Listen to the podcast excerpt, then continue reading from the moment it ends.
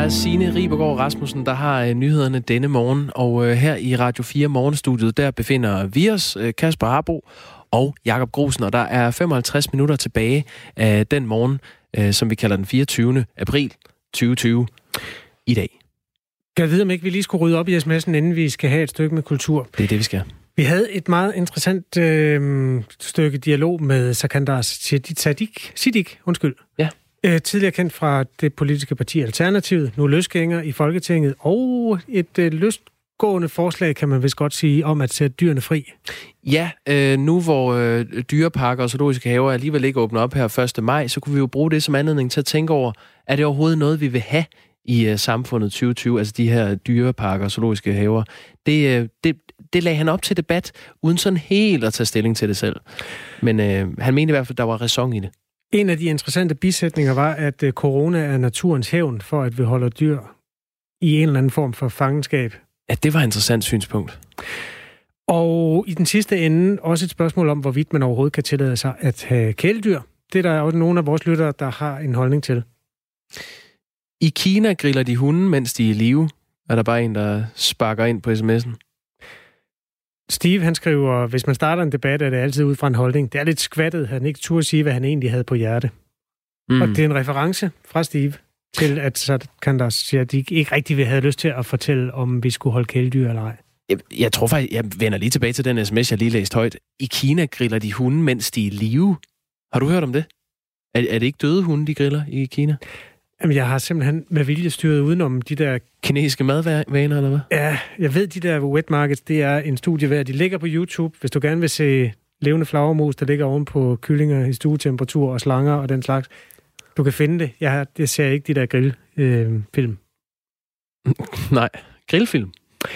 Hvis du har lyst, så øh, er der simpelthen bare en åben debat på øh, Sakandar Siddiqs øh, Twitter-konto omkring den her kæledyrsdebat. Der kan man jo i hvert fald øh, fortælle ham, hvis man synes, han øh, har tabt sutten. Ja, der åbner du for kæledyrene. Det er det her med, at 880.000 husstande i Danmark har kæledyr, og det, var han ikke, det vil han ikke helt tage stilling til her i radioen, om han synes, at vi skulle droppe det også.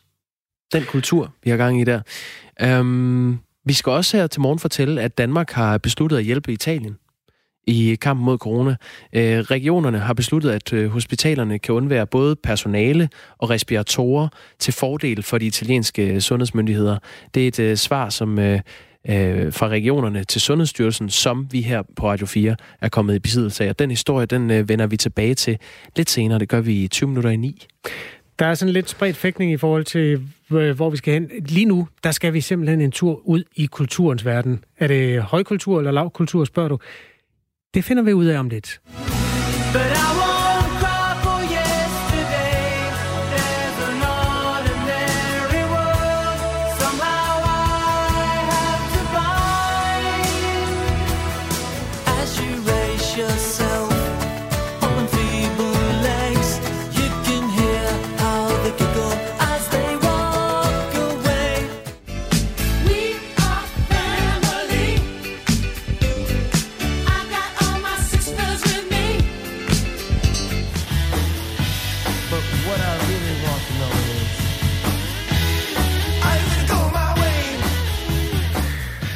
sange, vi lige har hørt her, det er med på kulturminister Joy Mogensens yndlingsplade Absolute Music 2 fra 1993.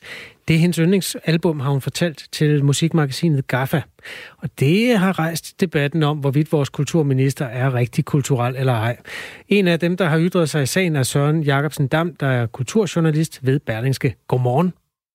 Ja, godmorgen. Synes du, at det er god kultur fra vores kulturminister? Altså, mener noget andet, så har jeg nok ikke skrevet den uh, kommentar, jeg gjorde. Det er ikke alle, der har læst den. Nej, nej, nej. Altså, altså, nu kan man sige, nu spiller du et par numre for mig, der er et par numre der, som, som ikke er det værste, jeg nogensinde har hørt. Absolut ikke. Men jeg tror også, det handler om, øh, at John Mogensen, efter min mening, hun kan jo høre lige, hvad hun vil. Det rager ind ikke mig. Problemet er, når man er kulturminister, så noget helt andet. Mm. Så repræsenterer man så repræsenterer noget helt andet, end hvis man er en privatperson og, og bare vil sidde og høre Shubidua hele dagen. Det, det, må, det, må man, det er jo ens egen sag. Men når en kulturminister kommer med en kulturudmelding og siger, det her er mine præferencer, så er det jo klart, at, øh, at dem, som interesserer sig for kultur, jamen de vil også læse noget ind i det og sige, okay, så er hun en minister, der hører sådan noget. Ikke? Og det handler jo ikke bare om, at hun i sin ungdomsår har hørt Absolute Music 2. Altså, øh, jeg tvivler på, at der er nogen, der ikke har hørt et eller andet møg i deres ungdomsår. Men hun hører det jo, hun hører det jo stadig og vender tilbage til det. Øh, og så er der jo også noget med spændviden i, hvad hun hører. Fordi, helt ærligt, alle, alle hører popmusik. Det gør jeg da også. Mm. Men jeg hører også noget andet. Og så, så siger hun, øh, og der er også nogle kommentatorer, der siger, at hun hører en masse andre ting. Jeg synes stadigvæk, spændviden i det, hun præsenterer, er meget, meget smal. Og så siger jeg, øh, urolig som øh, kulturjournalist, jamen hvad, hvad indikerer det her? Indikerer det en, en, en øh, kulturminister med en, en meget smal smag? Og hvis hun har det i musikken, har hun det så også inden for, for andre kulturområder. Og så er jeg bange for, at vi går en meget øh, fattig fremtid i møde som øh, kulturbruger, fordi kulturministeren er trods alt på toppen af, af den kulturelle kransekage i Danmark. Jamen lad os lige prøve at stoppe en gang. For det første så er der udtrykket ukulturel. Altså det er simpelthen ikke kultur. Det er det modsatte af kultur åbenbart. Øhm, er Lenny Kravitz for eksempel? Han har vundet fire Grammy'er. Nej, det er, ikke, det er ikke nødvendigvis det modsatte kultur, når det ikke er kultur. Altså, det er jo ikke sådan Ukulturel. Men, men, ja, Ukulturel, altså, det må betyde ja, det modsatte af kulturel. Det, det kan betyde ikke kulturel. Ja. Altså, noget, det er jo ikke antikultur. Det ser jo ikke der. Altså, det er ikke kultur. Nu overkører du. så, så, ja, nej, det var dig, der sagde ikke. Det var det modsatte. Jamen, selv... Men, men, men, uh, men anyway. Lenny Kravitz, skal, Lenny ja. Kravitz skal sådan set godt være uh, kultur. Jeg synes ikke, Lenny Kravitz er det værste. Uh, men problemet er, at der er jo også noget af, af det musik, altså der er jo andre ting på den her uh, opsamlingsplade. Det er jo heller ikke et album, som der bliver sagt i interviewet med Gaffe, det er, jo bare, det er jo bare en opsamlingsplade, så det er jo ikke engang et konceptalbum, som, som man normalt vil tænke, den kunstart. Men der er jo også noget, som, øh, hvor man kan sige, det kan godt være, at det er kultur. Det er i hvert fald et, et kulturelt konsumprodukt på linje med, med popcorn eller, eller chips, men det er i hvert fald ikke kunst. Øh, og så kan man sige, at kultur det er fint nok, men det er noget, altså den type kultur, som bliver fremhævet, er meget definitivt bare lavet for at tjene penge. Det jeg synes, det er grove løjer, du kalder øh, øh, alle de her musikere på en gang, at du siger, at det ikke er kunst. Det, det, det, det er faktisk ikke... Det, det, det, det, det, det, ikke sagt, det sagt. Du nej, lige sagt, nej, du spurgte, mig, du spurgte mig, hvad der var kultur, så prøvede jeg at give dig en definition. Det er ja. ikke det samme som at sige, at alle numrene på den plade der var dårligt. Jeg sagde, at Lenny Kravitz sådan set var udmærket. Hmm. Det var jo ikke det, jeg sagde. Nej, jeg prøvede okay. at sige noget mere generelt om det. Ikke? Altså, jeg var guld for, det var det. Men vi kan godt tage et nummer af gangen. Det bliver bare så kedeligt for lytterne, tænker jeg. Ved du hvad, lad os i stedet for at prøve at finde ud af, hvis nu, at man skulle have valgt en plade, et album, jeg brugte udtrykket album, fordi så slipper man for at, om, at sige gramofonplade eller CD eller sådan noget, så siger man bare album, fordi det er også øh, en samling af sange. Hvis hun skulle have udtrykt noget, der gjorde hende til en perfekt kulturminister, hvilket album skulle hun så have taget?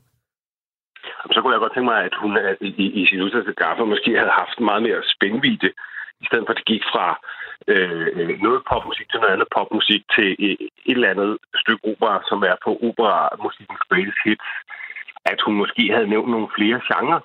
Altså, at hun måske havde nævnt nogle, nogle øh, af de øh, stykker musik, som man sådan betragter lidt som kanoniseret, øh, i hvert fald her i den vestlige verden. Det havde jeg tænkt om, det lyder interessant. Men... Det borger for en eller anden form for, for, for bredde. Jamen, altså, det kunne jo være alt fra fra øh, Mozart over Beatles til Chet Baker til Metallica, et eller andet. Ikke? Og, og, og du ved, jeg ved godt, at der bliver tit sagt, at hun, mm. hun har en, en bred smag. Jamen. Men sådan ser jeg det ikke. Jeg synes, hun har en meget smal smag. Øh, hun, fik spørgsmålet, for... hun fik spørgsmålet, hvilket album? Altså, nu skal du vælge et album. Ja, Hvil, og så hvilket album? Du, nå, nu skal jeg vælge et album. Ja, hvilket album øh, ville, have været, ville have udtrykt, at kulturministeren var en rigtig fed kulturminister? Jeg vil i hvert fald synes, hun var en mere interessant kulturminister, hvis hun havde nævnt, hvad fanden ved jeg, øh, Beatles Revolver, eller Velvet Underground, eller uh, Round Midnight med Miles Davis, eller uh, Mozart Requiem, eller altså noget, som måske har lidt mere at sige end bare, du ved, noget man bare går og lytter til, fordi det er lidt hyggeligt, at man skal have en drink. Det, det gør vi alle sammen. Det lytter jeg også til. Men jeg synes ikke, det er, jeg synes ikke, at det er kunst. Altså, derfor kan noget godt være kultur som sådan. Altså, det kan man sagtens argumentere for. Men der skal også være kunst. Altså, og det, hvis det skal blive rigtig interessant, og hvis det skal give os noget som mennesker, så skal det også stikke lidt, så skal man kunne slå sig på det. Og det synes jeg ikke, den, den type af kulturområde, som jeg vil kalde kunst inden for musikken, den synes jeg ikke, at hun kommer særlig godt rundt om. Den synes jeg ikke, hun nævner. Det synes jeg er lidt ærgerligt. Altså, Søren Jacobsen, der, der, ja, hvad er den, øh, den negative konsekvens ved, at vi har en kulturminister, der godt kan lide øh, popmusik? Altså, den positive konsekvens Øh, den ligger nok hos Socialdemokratiet, som vil høste en masse stemmer på den her øh, såkaldte folkelighed, som, øh, som sejrer helvede til alle steder, også på kulturområdet desværre. Negativ konsekvens det er, at man er mere optaget af ikke at støde nogen på manchetterne, i hvert fald ikke det store flertal, og derfor vil de kulturpolitiske udmeldinger hele tiden være afstemt med, hvad den generelle socialdemokratiske vælger øh, kan lide og ikke kan lide. Og det er tab for kulturmåde, fordi det kan godt være, at hun er minister for hele kulturen, som det bliver sagt hele tiden. Men jeg synes umiddelbart, at kun hun virker som minister for socialdemokratiske vælgere. Det synes jeg er lidt ærgerligt. Jamen, øh, det var da et øh, spark i bolddejen, som hedder fra Søren Jacobsen Dam, kulturjournalist ved Berlingske, som rigtig godt kan lide øh, Miles Davis og Velvet Underground. Og... Beatles Revolver, det er et fedt album, øh, Søren Jacobsen Dam. Jeg synes, faktisk, jeg, jeg, jeg synes faktisk, du har en pointe. Jeg synes, I skal lave en klub for øh, hvide mænd, der sidder og ryger pibe i to, og så kan Joy Mogensen og jeg lave en Absolute Music øh, klub i det andet. Jeg har allerede sådan en klub. Jeg har allerede sådan en klub. Det må gerne være. Den tager I bare.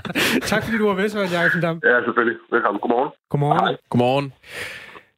Øhm, Lars, han skal huske nu, at vi forbrugere godt kan lide de opsamlinger. Igen er kultureliten ikke samme sted som os brugere, der skal betale. Ja, og en anden Lars, det er Lars Madsen. Han skriver, hold nu kæft, en smagsdommer. Det tror jeg faktisk, Søren Jacobsen Dam vil tage som en ros. Det er jeg overbevist om, man vil. Klokken den er blevet 16 minutter over 8. Du lytter til Radio 4 morgen denne fredag.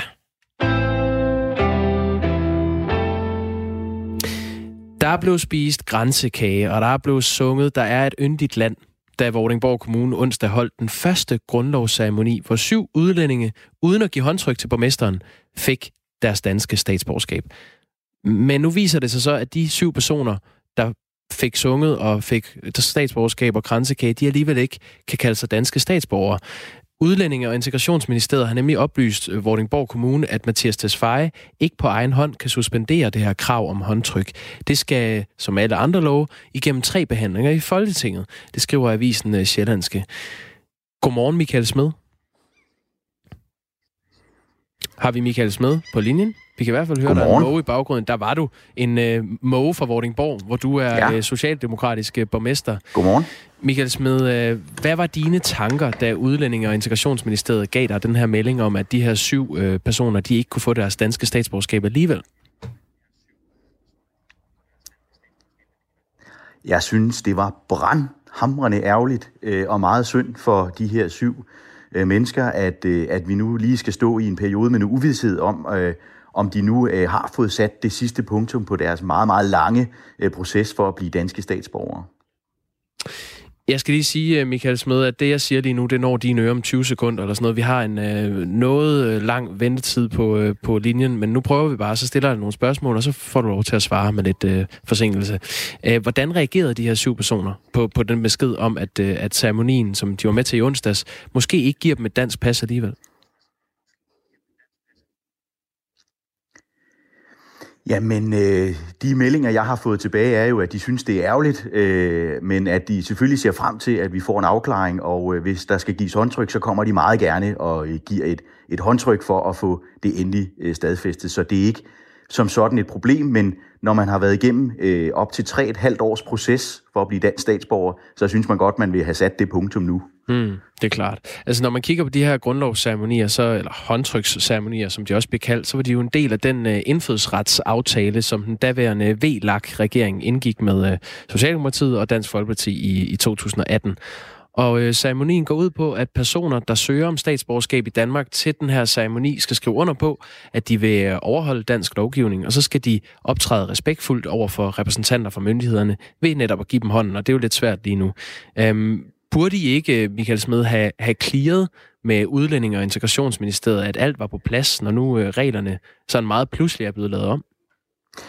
Jo, det kan du sige. Altså, vi fik en, øh, en øh, direktørmail fra Kommunernes Landsforening, og den har vi øh, øh, måske misforstået, øh, eller også har der stået noget, øh, som vi har tolket forkert. Det ved jeg ikke øh, på nuværende tidspunkt. Øh, men vi forstod det i hvert fald som om, at man havde suspenderet reglerne for håndtryk. Og vi havde netop et skemalagt øh, grundlovsceremoni til den 22. april, som vi faktisk havde aflyst, og som vi så skyndte os at skrive ud til de pågældende her. Vi gennemfører alligevel øh, ceremonien, for vi vil rigtig gerne øh, byde jer velkommen i det danske fællesskab som danske statsborgere. Og det var en rigtig god dag, og jeg vil bare sige, de optrådte alle sammen respektfuldt øh, for myndighederne, øh, og øh, vi gennemførte en god ceremoni hvor, øh, hvor vi jo sang sammen, og hvor vi, øh, vi fik øh, hits på hinanden, og fik snakket rigtig hyggeligt uformelt bagefter også. Så grundlæggende så synes jeg, at, øh, at øh, man bør hastebehandle det her, og se at få suspenderet for den regel, så længe sundhedsmyndighederne de anbefaler og fraråder, at vi giver hånd til hinanden.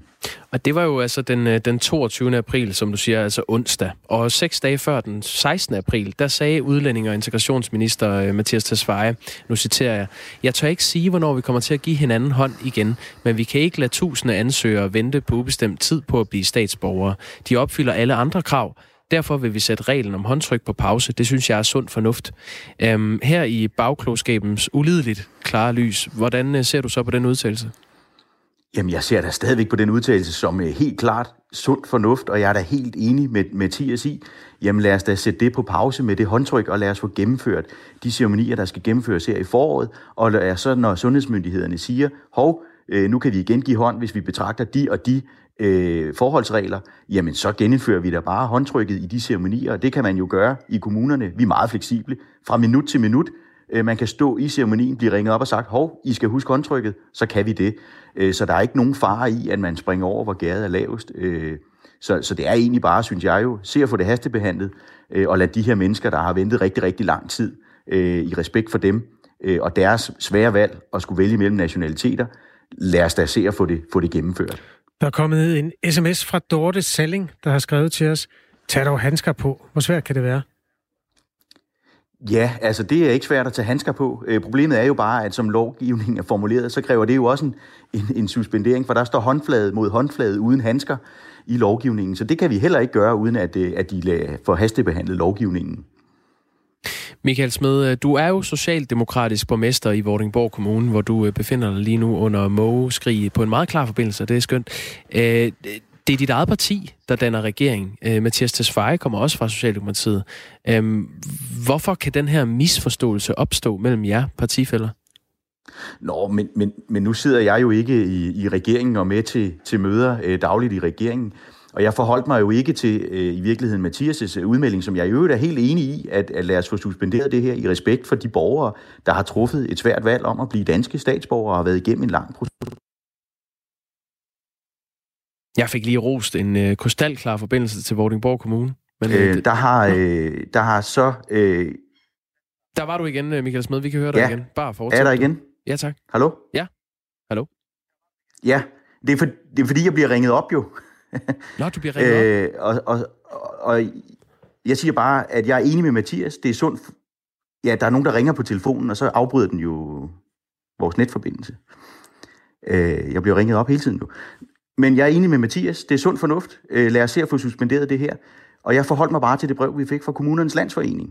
Øh, og ikke om øh, det var i gang i en eller anden lang behandling. Og det kan godt være, at vi har misforstået noget i det brev. Så siger jeg klart undskyld til de borgere, jeg så indkaldt alligevel til den her ceremoni, at de så alligevel skal stå i uvidshed. Og det er altså nu er min opfordring bare, at vi ser for hastebehandlet det, og få klare linjer for, hvad vi skal gøre. Ja, og det er altså de her syv ja. personer, som, øh, som så øh, står nu og ikke ved, om de er købt eller solgt, om de kan få det her danske pas, eller hvornår de kan få det. Øhm, hvordan, øh, hvordan har du det på deres vegne øh, lige nu, Michael Smed? Jamen, jeg, øh, jeg er brandærgerlig. Altså, nu ved jeg, at de tager det stille og roligt, de mennesker her. Øh, de, de, de, øh, de, de, øh, de, de, de skal nok komme igennem den, den kortvarige krise her omkring det her.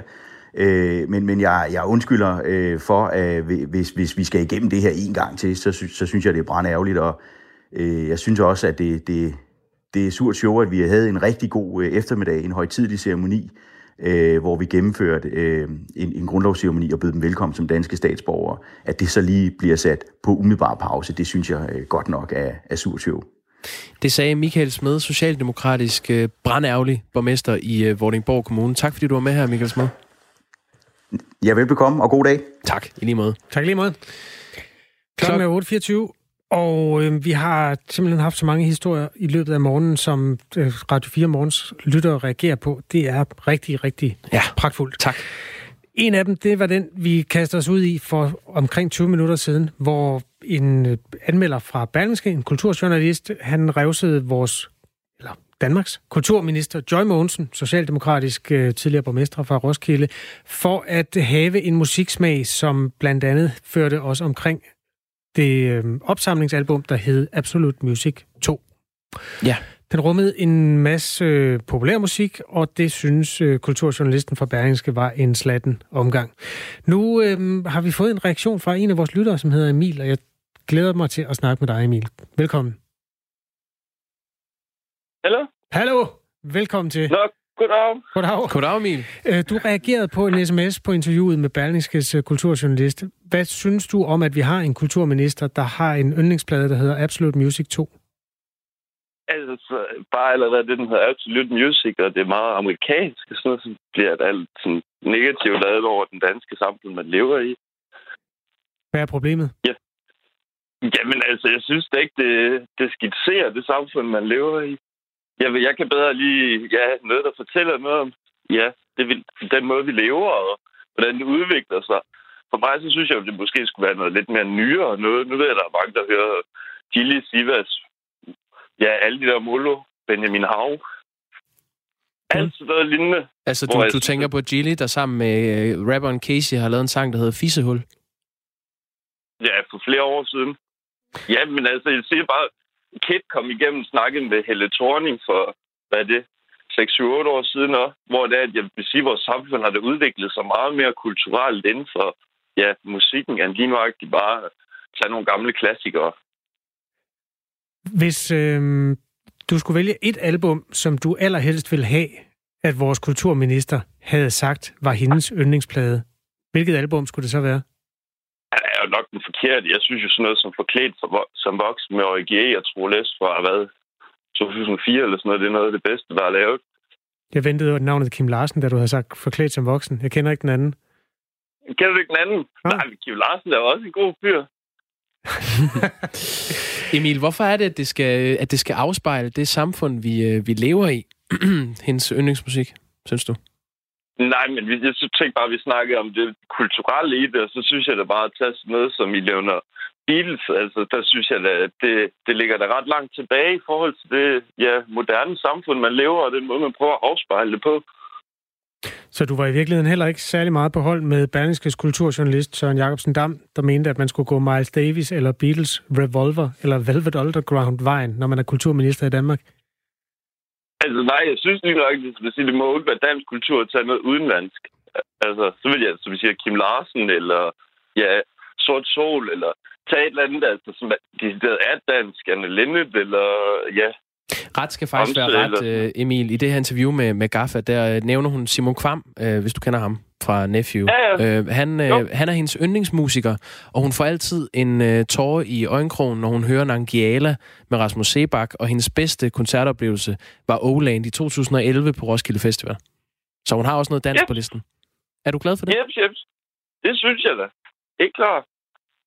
Emil, dejligt at hilse på dig. Tak fordi du gav lyd. Det er bare så lidt. God dag. Ja, tak i lige måde.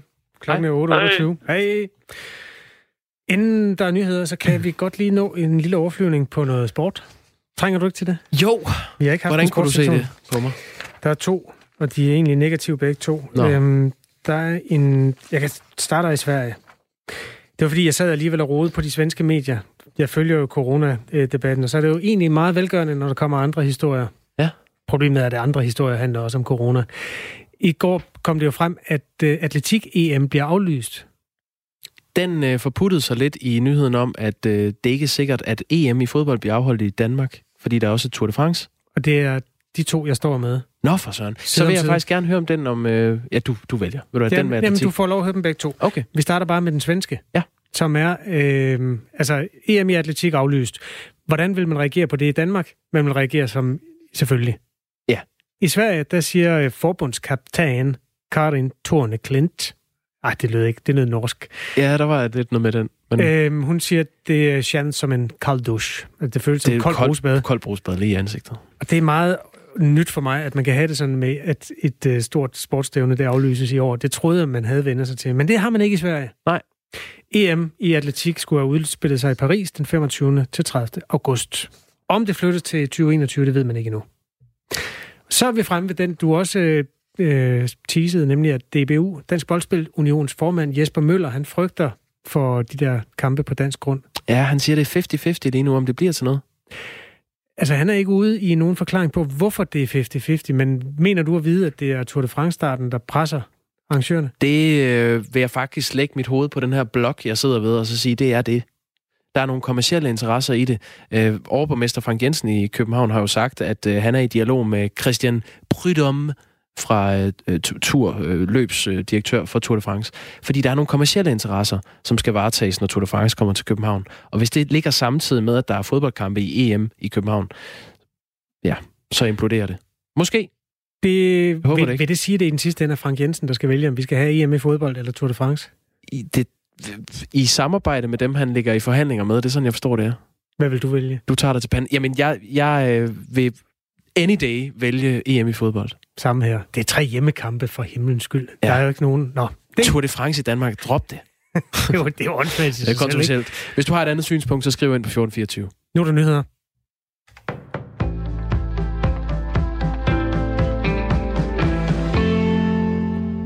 Der bliver færre indlagte med covid-19 på de danske hospitaler.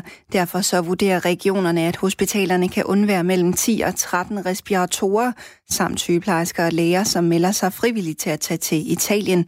Det fremgår af et svar, som regionerne har sendt til Sundhedsstyrelsen, og som vi er i besiddelse af her på Radio 4.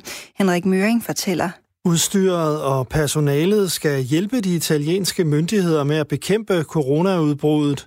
Det sker under forudsætning af, at både personale og udstyr kan blive hentet hjem igen, hvis situationen i Danmark ændrer sig.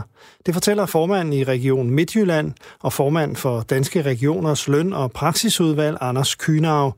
Vi forventer, at det bliver relativt få, der melder sig, og hvis vi kan undvære dem på nogle af vores sygehuse, kan man tage stilling til det der, siger han til Radio 4. Sundhedsstyrelsen har for en uge siden skrevet til regionerne og bedt dem om at vurdere, hvor meget udstyr og personale de kunne undvære. Syv personer var onsdag til grundlovsceremoni i Vordingborg Kommune, hvor ceremonien for første gang blev afholdt, uden at give håndtryk til borgmesteren.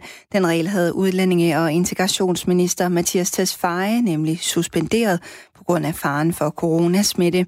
Men nu viser det sig, at de syv personer alligevel ikke kan kalde sig danske statsborgere. Det skriver Sjællandske. Udlændinge- og integrationsministeriet har nemlig oplyst til Vordingborg Kommune, at Mathias Tesfaye ikke på egen hånd kan suspendere kravet om håndtryk. Ligesom alle andre love, så skal det igennem tre behandlinger i Folketinget. Borgmester i Vordingborg Kommune, Michael Smed, han ærger sig over, at der går politik i den på Christiansborg. Vi er i en særlig situation, hvor man ifølge sundhedsmyndighederne ikke må give håndtryk.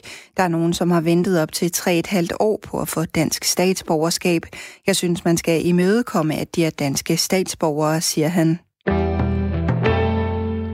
Vi er til syneladende begyndt at slække lidt på, hvor meget vi gør for at minimere risikoen for smitte med coronavirus. Det indikerer tallene i en ny måling, som Voxmeter har lavet for Ritzau. I den her uge der er sket et fald i antallet af borgere, der siger, at de undgår større forsamlinger, undlader at deltage i sociale arrangementer og undlader at færdes på offentlige steder. Og Michael Bang Petersen, der er statskundskabsprofessor på Aarhus Universitet, hvor han forsker i danskernes adfærd under coronakrisen, han har set den samme tendens. Det er ikke sådan katastrofale øh, tal, men det er nogle små, konsistente nedgange i vores øh, evne til at holde fast. Michael Bang Petersen han henviser blandt andet til en undersøgelse, han selv har stået i spidsen for på Aarhus Universitet, og til data, som Google har indsamlet via vores telefoner. I målingen fra Voxmeter, der svarer 32,5 procent, at de har undgået offentlige steder som parker og legepladser. I sidste uge der var det tal 36,7 procent, og i begyndelsen af måneden lå tallet på næsten 43 procent. Regeringen begyndte en gradvis genåbning af landet i sidste uge, og statsminister Mette Frederiksen hun har understreget, at det derfor er vigtigt at overholde retningslinjerne netop nu. Men tendensen tyder på, at folk er ved at have fået nok af isolation, mener Michael Bang-Petersen. Der er et element af metaltræthed øh, over det, at man synes, det bliver øh, svært at, at holde ud og blive ved med at holde afstand. Og samtidig så med, i og med, at, at øh, smittekurven stadigvæk ser rigtig, rigtig god ud, jamen så er man nok mindre bekymret for at øh, blive smittet. I dag mest tørt med nogen eller en del sol, men en overgang bliver det mere skyet.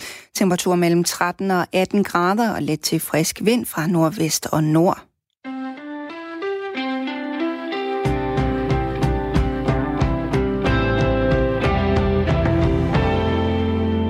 Godmorgen, velkommen til Radio 4 morgen. Klokken er 8.35 den her fredag. I går kunne statsminister Mette Frederiksen tage hul på forhandlinger om anden fase i genåbningen af Danmark. Alle partier i Folketinget var med, og vores reporter Peter Sindbæk har jo fulgt med på sidelinjen. Godmorgen, Peter. Godmorgen. Hvordan begyndte forhandlingerne? Jamen, forhandlingerne begyndte jo med sådan et øh, klassisk øh, sættemøde. Det kunne have været en hvilken som helst anden form for politisk forhandling, hvor øh, regeringen tog imod øh, samtlige af Folketingets partiledere, som jo så kom ind øh, og øh, i fællesskab øh, lagde deres øh, prioriteter på bordene. Så det foregik sådan set efter bogen i et folketing, som også så småt er begyndt at, at åbne mere for det, for det parlamentariske arbejde, end det har været tilfældet de sidste seks uger parlamentarisk arbejde er sådan et dejligt udtryk. Det er jo også det er et udtryk for, at de kan begynde at blive uenige om nogle ting igen.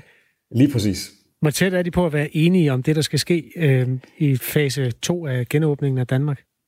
Altså, vi er ikke nødvendigvis så tæt på en enighed, øh, som, som, man, som man skulle tro. Altså, statsministeren annoncerede jo så også øh, umiddelbart efter øh, det her to timer lange indledende forhandlingsmøde i går, at man ikke regner med, at der kommer nogen ny melding om, øh, hvordan fase 2 i genåbningen øh, ser ud, før om et par uger. Og der skød hun altså den beslutning og en endelig plan hen til omkring den skæringsdato, som vi allerede arbejder med i øjeblikket, nemlig omkring øh, 10. maj.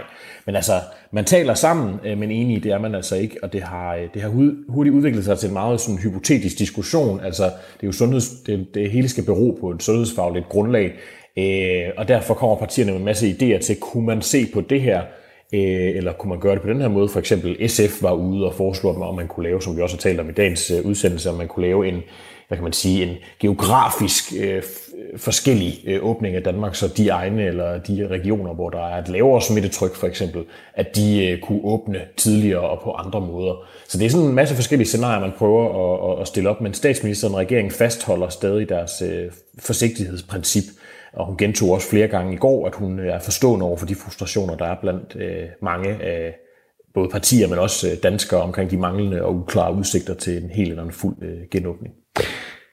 Øh, lad os lige høre et klip.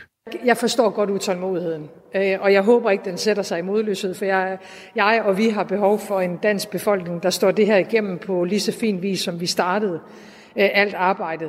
Vi skal bare huske, at i rigtig mange lande, der er man slet ikke i nærheden af at diskutere åbning. Der er samfundet lukket fuldstændig ned. Der er stadigvæk udgangsforbud. Børn må ikke komme ud og lege. Sådan er det ikke i Danmark. Sådan har det ikke været i Danmark.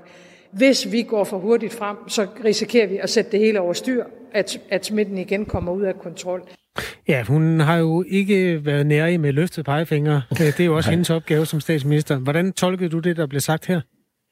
Jamen altså, hun gentager jo den formaning, som vi jo flere, der har hørt, øh, og langt de fleste danskere også har lagt mærke til, hun er kommet med øh, gentagende gange på de pressemøder, hun har holdt. Men hun gentager altså den formaning, som, øh, som hun har kommet med flere gange, at det her med, at man skal også holde afstand, man skal være hænder, man skal vise hensyn. Og det er jo også noget, som man kan mærke, at der er flere danskere, der begynder at sige, okay, nu åbner vi en smule, hvad, hvad gør det så ved vores psyke? Og der kan man sige, at regeringen er meget bange for, eller frygter, at danskerne i, i takt med en genåbning måske også kommer til at slække lidt øh, på de her ting. Men udover at det er en, en løftet pegefinger til danskerne, så tror jeg også, at man, øh, der var et, øh, nogle beskeder der til, til Folketingets partier.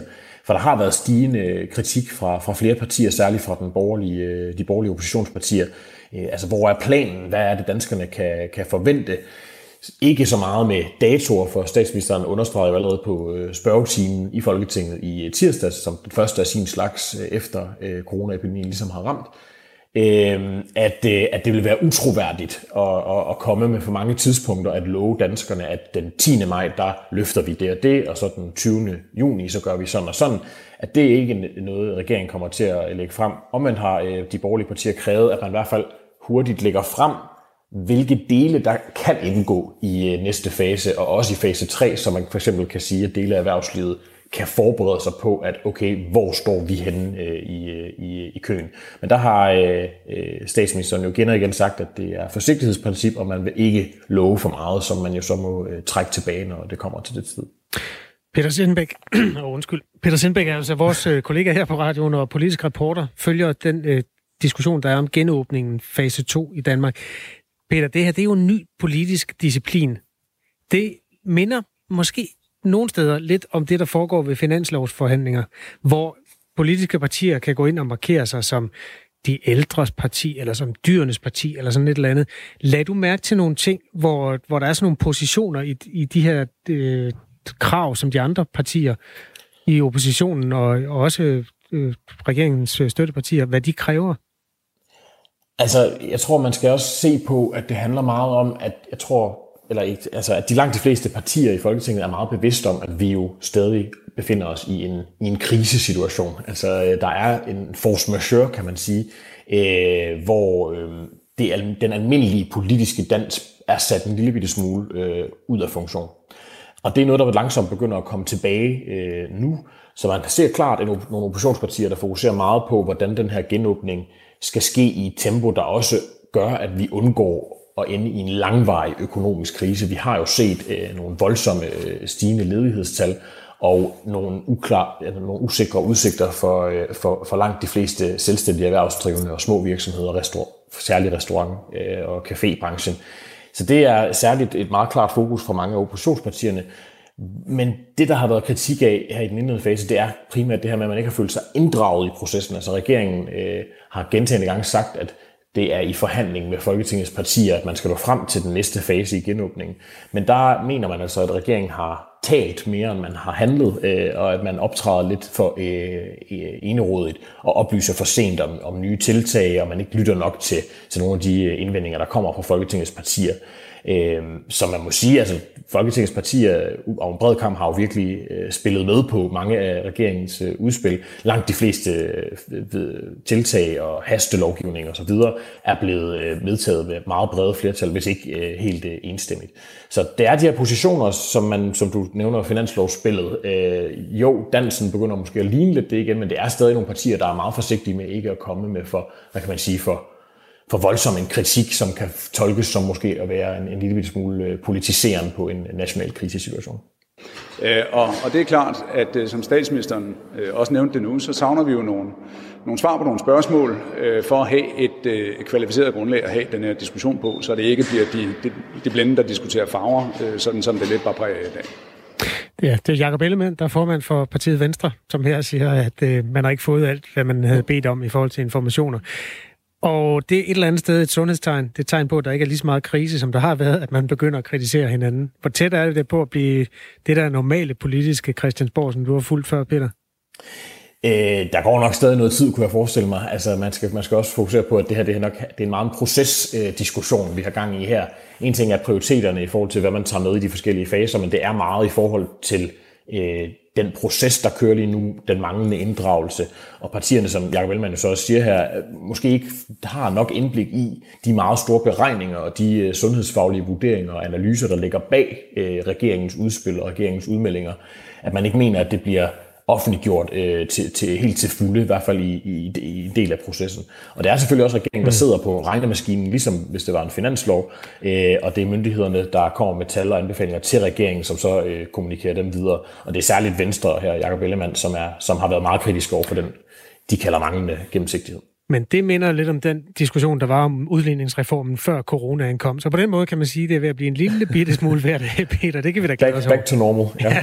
tak fordi du var med, Peter Sindbæk politisk reporter her på Radio 4, hvor klokken er blevet 8.44 fredag morgen.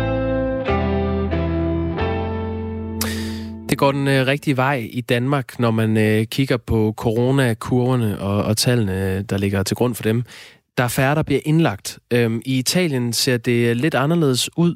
Øh, de har godt nok, øh, det seneste døgn havde de færre smittet, men de havde flere døde med corona, som det hedder. Øh, I alt er 187.000 smittede og 25.000 døde med covid-19 i øh, Italien. Her på Radio 4, der kan vi øh, her til morgen fortælle, at øh, Danmark nu vil sende hjælp til Italien. De danske regioner har vurderet, at øh, hospitalerne i Danmark kan undvære mellem 10 og 13 respiratorer, og så de læger og øh, sygeplejersker, som frivilligt melder sig til at, at tage til Italien for at hjælpe. Det fremgår af et øh, svar, som regionerne har sendt til øh, Sundhedsstyrelsen, som øh, Radio 4 er i besiddelse af. Anders Kynov, formand i øh, Region Midtjylland og formand for øh, Danske Regioners øh, løn- og praksisudvalg. Godmorgen. Godmorgen. Du har været med til at beslutte, at øh, der kan undværes personale og, og udstyr, som øh, kan blive sendt til Italien. Øh, Anders Kyner, hvordan er I kommet frem til, at det lige er 10-13 respiratorer, I kan undvære? Jamen, det er en vurdering af, hvor mange respiratorer vi skal bruge, dels til de øh, covid-19-patienter, som, øh, som vi forventer kommer i den kommende tid, øh, ud fra de scenarier, som Sundhedsstyrelsen har stillet op.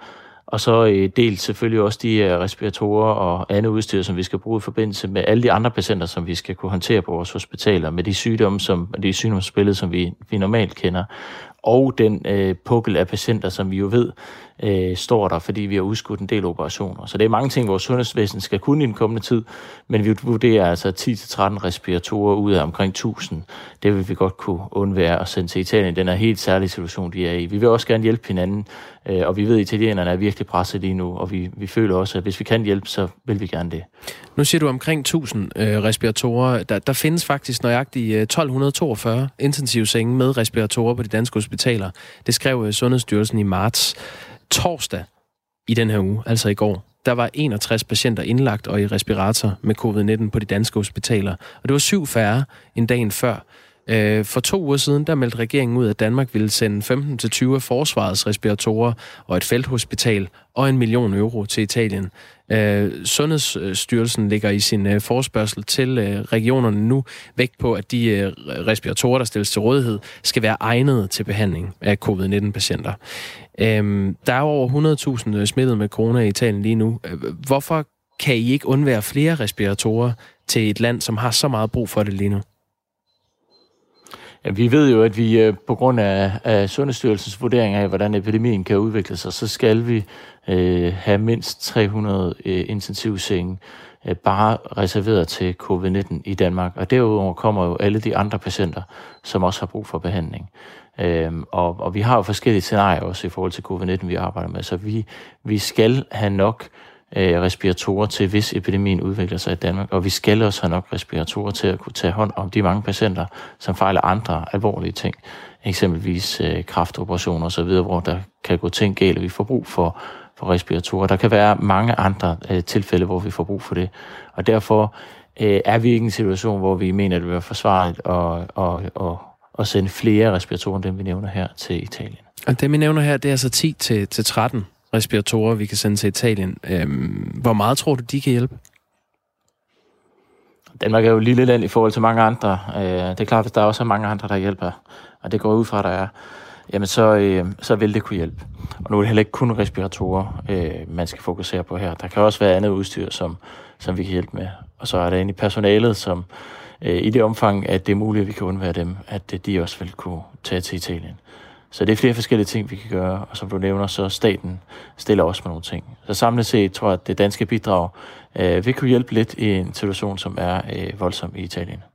Anders Kynav, der er en af vores lyttere, der følger med, og som har fulgt den diskussion, og de genvordigheder, som de har stået med i Italien, med et sundhedsvæsen, der er brudt sammen. Han skriver, er det ikke bedre at bringe patienterne til Danmark, end at bringe sygehuset til patienterne? Citat slut. Altså John fra Ringkøbing skriver, i virkeligheden kunne man det, tage italienere herop? Ja, det er jo en diskussion, øh, øh, man også har haft øh, i, øh, i Danmark i hvert fald, øh, måske i mindre grad. Men, men øh, det er klart, at hvis vi skal have italienere herop, så skal vi i hvert fald forberede os på, at dem vi får herop, jamen de kan godt øh, skulle være her i noget tid, øh, og det er, det er sådan set også okay. Men øh, min vurdering, den er, og det tror jeg er de flestes vurdering, at det er bedre, at vi sender øh, personale og øh, udstyr til Italien, end at vi gør det den modsatte vej. Nu øh, talte vi om de der 10-13 respiratorer, og så er der så ud over det, det personale, som øh, frivilligt skulle melde sig til at blive øh, sendt til Italien. Øhm, hvis vi nu antager, at der er nogen, der melder sig, hvordan skal det personale så indgå i arbejdet i Italien? Ja, det ligger ikke fast, hvordan øh, de skal indgå i arbejdet. Det er klart, det skal, det skal øh, de italienske myndigheder selvfølgelig også være med til at vurdere. Øh, det vil jo ikke være vores opgave øh, at definere, hvordan de skal indgå i arbejde i Italien. Men det, skal, de, skal de kunne italiensk, for eksempel? Det tror jeg ikke, man kan forvente, at, øh, at øh, danske øh, sygeplejersker og læger og andet personale vil kunne italiensk, før de kommer derned. Jeg tror, at man vil kunne klare sig med engelsk i sådan en situation, som vi står med her. Men det vil være de italienske myndigheder, der, der skal vurdere, hvad det er for nogle kvalifikationer, herunder de sproglige kvalifikationer, som man skal have for at kunne deltage i deres beredskab i Italien. Men det er jo ikke ukendt, at man kan hjælpe rundt omkring i verden øh, øh på brandpunkter, øh, når man er eksempelvis læge eller sygeplejerske, uden at man kan det lokale sprog. Det er helt øh, velkendt. Anders Kynav, øh, formand i Region Midtjylland og formand for Danske Regioners løn- og praksisudvalg. Vi taler jo altså med dig, fordi at øh, det er blevet besluttet, vurderet, at, øh, at hospitalerne kan undvære mellem 10 og 13 respiratorer, og så læger og sygeplejersker, som frivilligt melder sig, som vi så samlet kan sende til Italien for at, øh, at hjælpe. Øhm, hvis vi nu... Øh, jeg, jeg er faktisk lidt interesseret i det her, Anders Kyner. Ved du, hvor mange, der, der er interesseret i at tage ned til Italien og hjælpe lige nu fra den danske sundhedssektor? Nej, jeg har desværre ikke noget tal på det. Øh, men, men, men vi ved jo fra, fra, fra andre situationer, at der er faktisk øh, ikke, ikke et ubetydeligt antal, som, som, som synes, at det giver rigtig stor mening at, at hjælpe øh, øh, forskellige brandpunkter, forskellige situationer rundt omkring i verden, hvor der er brug for hjælp. Øh, så det, det, det ved vi fra, fra andre situationer, at det er noget, som der er en interesse for blandt øh, noget af vores sundhedspersonale. Har du et slag på øh, tasken, når vi taler 10-13 respiratorer? Hvor meget personale tror du så, vi kommer til at sende afsted? Nej, det tør jeg simpelthen ikke spå om, øh, hvor meget personale det, øh, hvor meget personale bliver. Jeg tror også, personale vil være interesseret i at høre, hvad, hvad er det for, for nogle vilkår, man kommer ned og arbejder under, og hvad er risikoen og så videre. Øhm, så der er mange ting, der skal, der skal vurderes. Så skal vi selvfølgelig også vurdere, hvor meget personale kan vi undvære i, i Danmark, fordi det er jo øh, kritisk personale, kan man sige, øh, og personale, vi, vi i forvejen ikke har alt for meget af, når vi taler om de her funktioner. Og lige her til sidst, øh, Anders Kyno, hvis nu flere melder sig ind i forventer, nu ved vi ikke rigtigt, hvad det er, I forventer, men hvis nu flere melder sig og er interesseret i at tage til Italien, får de så lov til at tage afsted? Det tvivler jeg stærkt på, hvis vi kommer i en situation, hvor flere melder sig, fordi vi bliver jo nødt til at, at sikre os, at øh, vi kun fritstiller det antal, som vi rent faktisk kan undvære på vores sygehuse. Øh, og der er tale om, at man vil blive fritstillet i den periode, hvor man tager afsted, og det jo er frivilligt. Øh, så, men vi, øh, vi, vi skal selvfølgelig holde nøje øje med, at vi ikke sender flere medarbejdere afsted, end dem, vi vil kunne undvære i den periode, øh, hvor Italien har så hårdt brug for hjælp. Det sagde Anders Kynov, øh, formand i Region Midtjylland og formand for Danske Regioners løn- og øh, praksisudvalg. Tak fordi du var med her til morgen. Selv tak. Klokken er 8.52 på en dag, hvor Radio 4 faktisk har talt en del om forholdene på hospitaler for de mennesker, som er i risikogruppen for at blive alvorligt syge, eller i den værste fald dø af coronavirus. Det gør vi, fordi vi fik flere henvendelser i går, øh, bud på øh, ting, som måske var en lille smule farligt øh, i venteværelser på hospitaler. Der var meldinger om personaler, som ikke var iført masker. Det skal de heller ikke være, men der er mange situationer, hvor det vil give god mening, mener de lyttere, der har skrevet til os.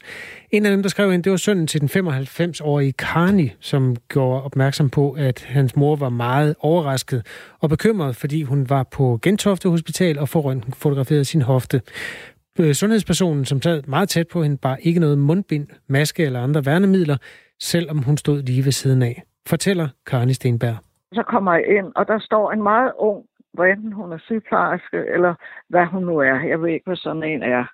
Og jeg har taget bukserne af, og jeg har taget skoene af. Og så stiller jeg mig op af en skærm. Hun instruerer mig hele tiden. Jeg stiller mig op af en skærm med ryggen til skærmen, og hun står 30 cm fra mit ansigt uden maske på, og instruerer mig et stykke tid om, at jeg skal stå sådan og sådan og sådan med fødderne, for at hun kan tage det rigtige billede af mig. Så, så blev jeg lagt ned på en borger, og der står hun igen og lægger mit højre ben, som jo ikke skal fotograferes, det står hun og instruerer mig i ansigt til ansigt igen.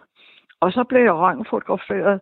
Jeg ved ikke, hvorfor jeg egentlig ikke sagde noget allerede, men det havde jeg nok heller ikke gjort nogen forskel, for det var sket. Da jeg kommer hjem, så ringer jeg både til mine to brødre, og jeg ringer til mine to sønner og fortæller det. Og så siger de, at det er vel nok forkert. For det er det jo. Hvor bange er du for at få øh, coronavirus?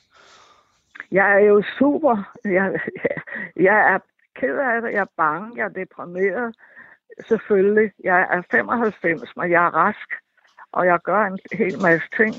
Og jeg kører bil stadigvæk. Og jeg er frisk i hovedet. Og jeg fejler ellers ikke noget særligt. Men øh, når man er i så stor en risikogruppe, som jeg er som 95-årig, og, og bliver nødt til at blive røntgenfotograferet for at finde ud af, om min hofte er gået løs, så er jeg jo nødt til at gå derned, når jeg får en henvisning til hospitalet. Så forventer jeg faktisk ikke, at jeg pludselig skal stå over for et andet menneske øh, 30 cm fra hende, hendes ansigt. Men, men hvis du er så bange for at få øh, coronavirus, hvorfor sagde du så ikke nej til at komme ned og blive scannet? Det må du jo gerne.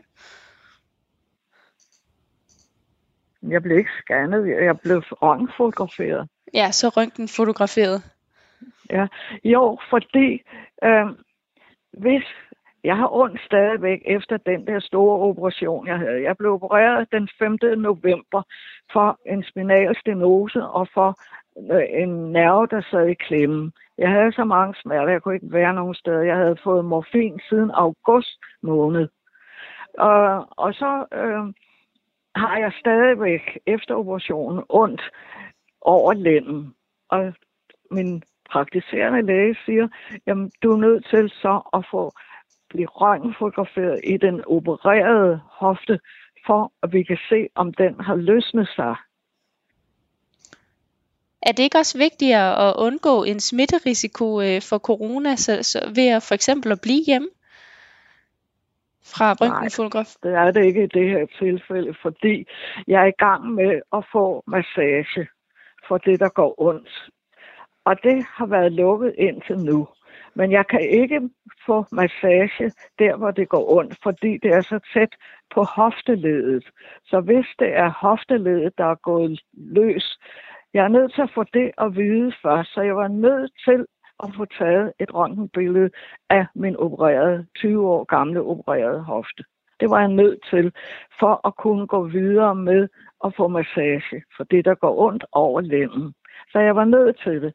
Og det, det er jo min egen praktiserende læge. Han siger, at du er nødt til at få den hofte øh, røntgenfotograferet.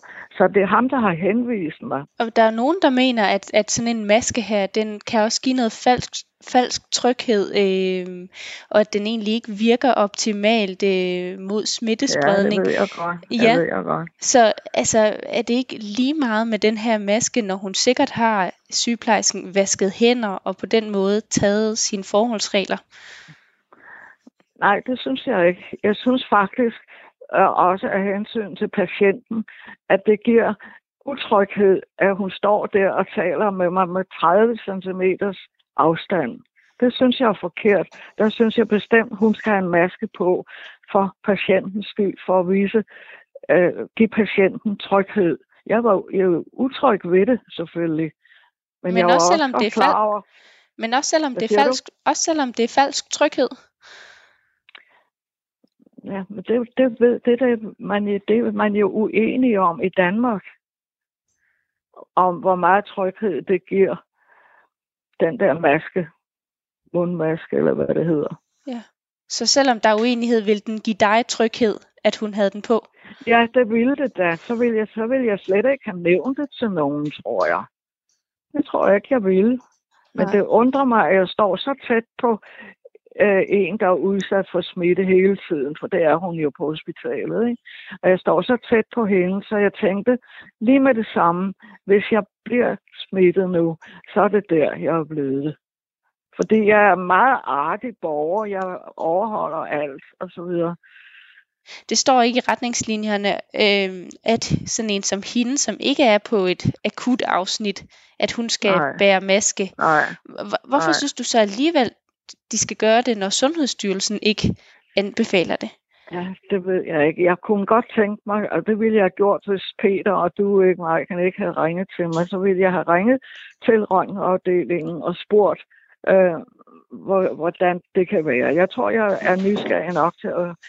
Jeg var forbavset over det, at stå så tæt på en, som hele tiden er udsat for smitte, øh, står så tæt på mig. Så jeg tænkte, da jeg kørte derfra, at hvis jeg bliver smittet nu, så ved jeg, hvor det kommer fra. Det fortalte Karin Stenberg, som stillede op til interview i Radio 4 morgen med Øh, ja, det var Marken Friis Lange, vores reporter i den anden ende. Og det er fordi, i dag har vi altså sat fokus på sundhedspersonalets brug af værnemidler, som der ikke er så øh, specifikke krav om endnu. Vi skal nævne, at øh, sundhedspersonalet på Gentofte Hospital bryder ingen regler.